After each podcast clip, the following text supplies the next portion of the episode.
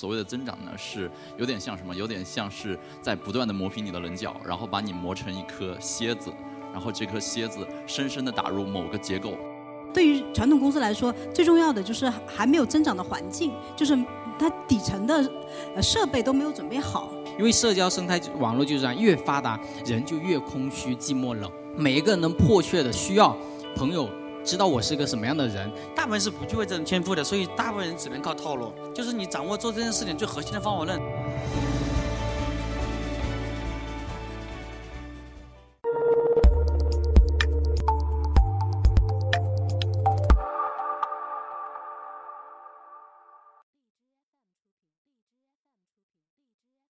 从去年开始，“增长”这个词在行里边就很火，很多人开始讲首席增长官，类似这样的这种概念。对，但你会发现，其实当我们跟一线从业者接触接触的时候，他们对于“增长”这个词儿的概念啊，或者对这个事儿的认知，其实还是模糊的。我们该怎么来理解增长这件事儿？怎么来看待增长这个职能的出现？我不知道大家有没有什么建议可以给到大家。其实我对增长这个概念，它的认知也在不断的升级，也在不断的更新，一直在动态变化。我觉得就是。啊，不管是对个人也来讲也好，还是对企业来讲也好，所谓的增长呢，是有点像什么？有点像是在不断的磨平你的棱角，然后把你磨成一颗蝎子，然后这颗蝎子深深的打入某个结构，曾经稳定或者说不太稳定的结构当中，让这个结构完全离开不了你，并且可能你能从中获取一定的商业利益的这样一个动态的过程。就是据我观察哈，其实。很多的传统公司对于首席增长官这个概念还是比较陌生的，就是，呃，因为他们其实还是传统的营销的概念。那现在最重要的问题就是说，呃，我们不能把增长就局限在一些，比如说互联网公司的增长。但是对于呃呃传统公司来说，最重要的就是还没有增长的环境，就是它底层的设备都没有准备好。就包括呃，就是呃，他接触点，然后这阶段怎么转化，就是其实他们还没有准备好，所以呢，呃，这里面其实有有巨大的就是商业空间的，所以也希望呃，我们一起来去去把这个去去做一些变现啊。好，谢谢班老师。你们有没有最近在这行里边看到一些线上线下结合的比较有趣的玩法，或者比较有趣的这种案例，能不能给大家分享一下？呃，我之前去那个丁香园采访他们那个首席采访呃首席增长官，然后听到一个。啊，很有意思的点就是，丁香园呢，他想把医生和这个病患这些客户呢搬到线上去。啊，最有效的方法其实是通过医生来啊把这些人转化到线上。那之前其他传统类似的行业怎么做呢？他们可能会啊给这个医生一些好处啊，比如说发一些红包，然后呢给这个医生每个人印印一些自己的名片。那名片上呢，可能会带一个二维码，这个二维码就导到那个产品它自己的平台上，或者下载一个产品。那这么做呢，本身看起来好像也没什么问题，但是在线下执行的时候会面临一些困境。比如说，医生本身那些特别头部的、特别好的医生，他是很爱惜自己的羽毛的，他不会说动不动就乱发小广告，然后就为了赚这几百块钱的红包或者一点点返利提成，就把自己的名声搭进去，他不太可能。如果医生在自己的这个桌上放一叠这个名片，谁来都可以拿，那其实呢，啊。医生对外看起来也不太好啊，所以后来丁香园怎么做呢？他做了一件很巧的事情，就是丁香园他们不是给医生送名片，而是帮这个医生呢去刻一个章。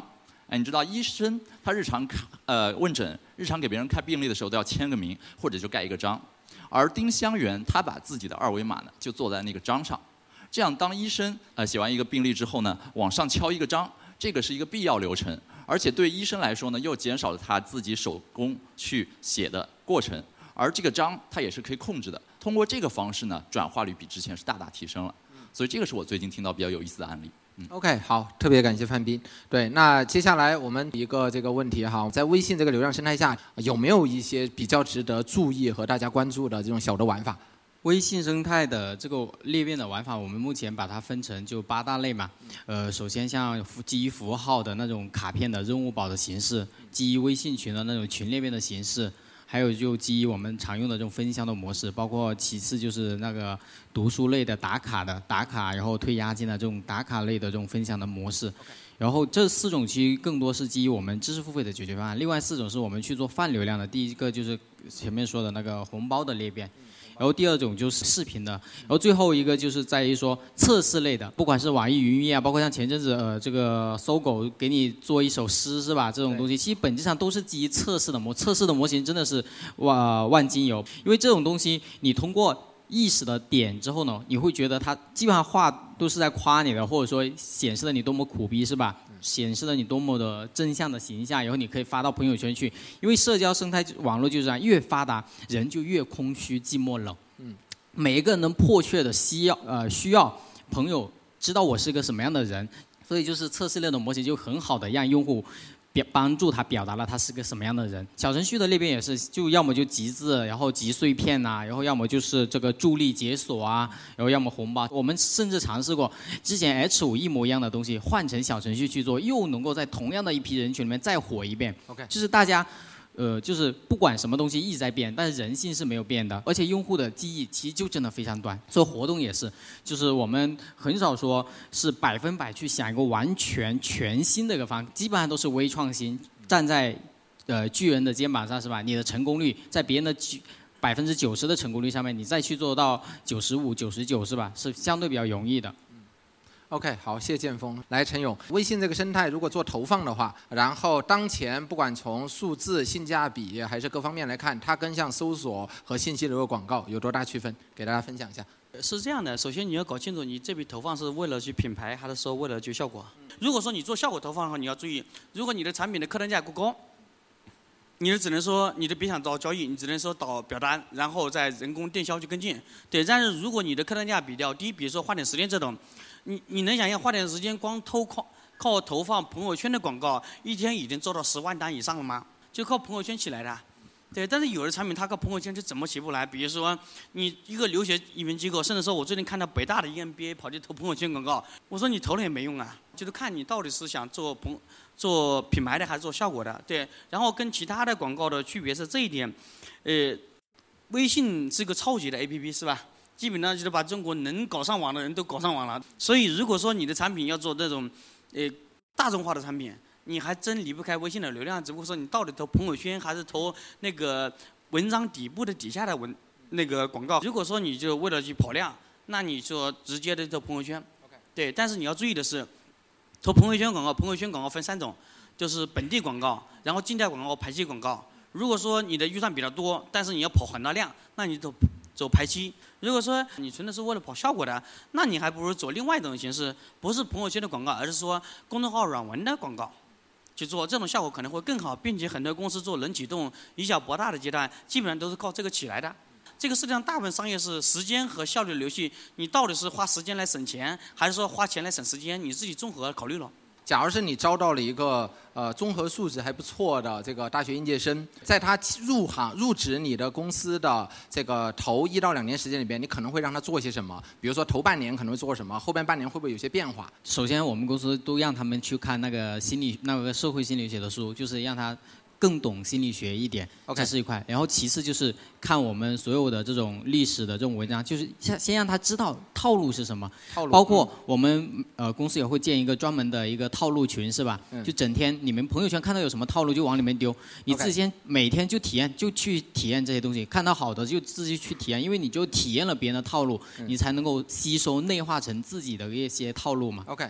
嗯，呃，一般一个新人半年内要看多少套路，以及你会要求他看的套路到应用之间，对吧？会不会有些什么样的关系？三十个人，每个人都会往里面群里面去丢，每个人必须都体验完群里面其他人的丢的这个链接，然后每周会有一次一起大家讨论，就是说你要分享一个这周内你觉得嗯。看到最好的套路是什么？如果没有讨没有说出来，就罚五十块钱红包，大家就分。OK，这样子就一个月时间试用期，然后如果你 OK，那你就可以独立去策划。OK，好，特别清晰。好，谢谢剑锋。对，那陈勇这个问题，同样问题也丢给你。对一个新人来说，我觉得说你基本功还是要练好。你首先这个这根针要扎得足够的深，你成为这个某个领域真正的是头部的。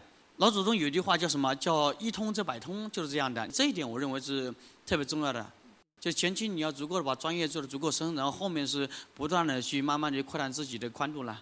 对，再追一个问题哈，呃，就是据我观察，所有的新人在往上成长过程中，尤其做营销和增长的话，我觉得都会有一个小小的临界点，或者有个小小的瓶颈。对，要突破这个点的话，你们认为背后更多的是有些套路呢，还是说基本靠天赋？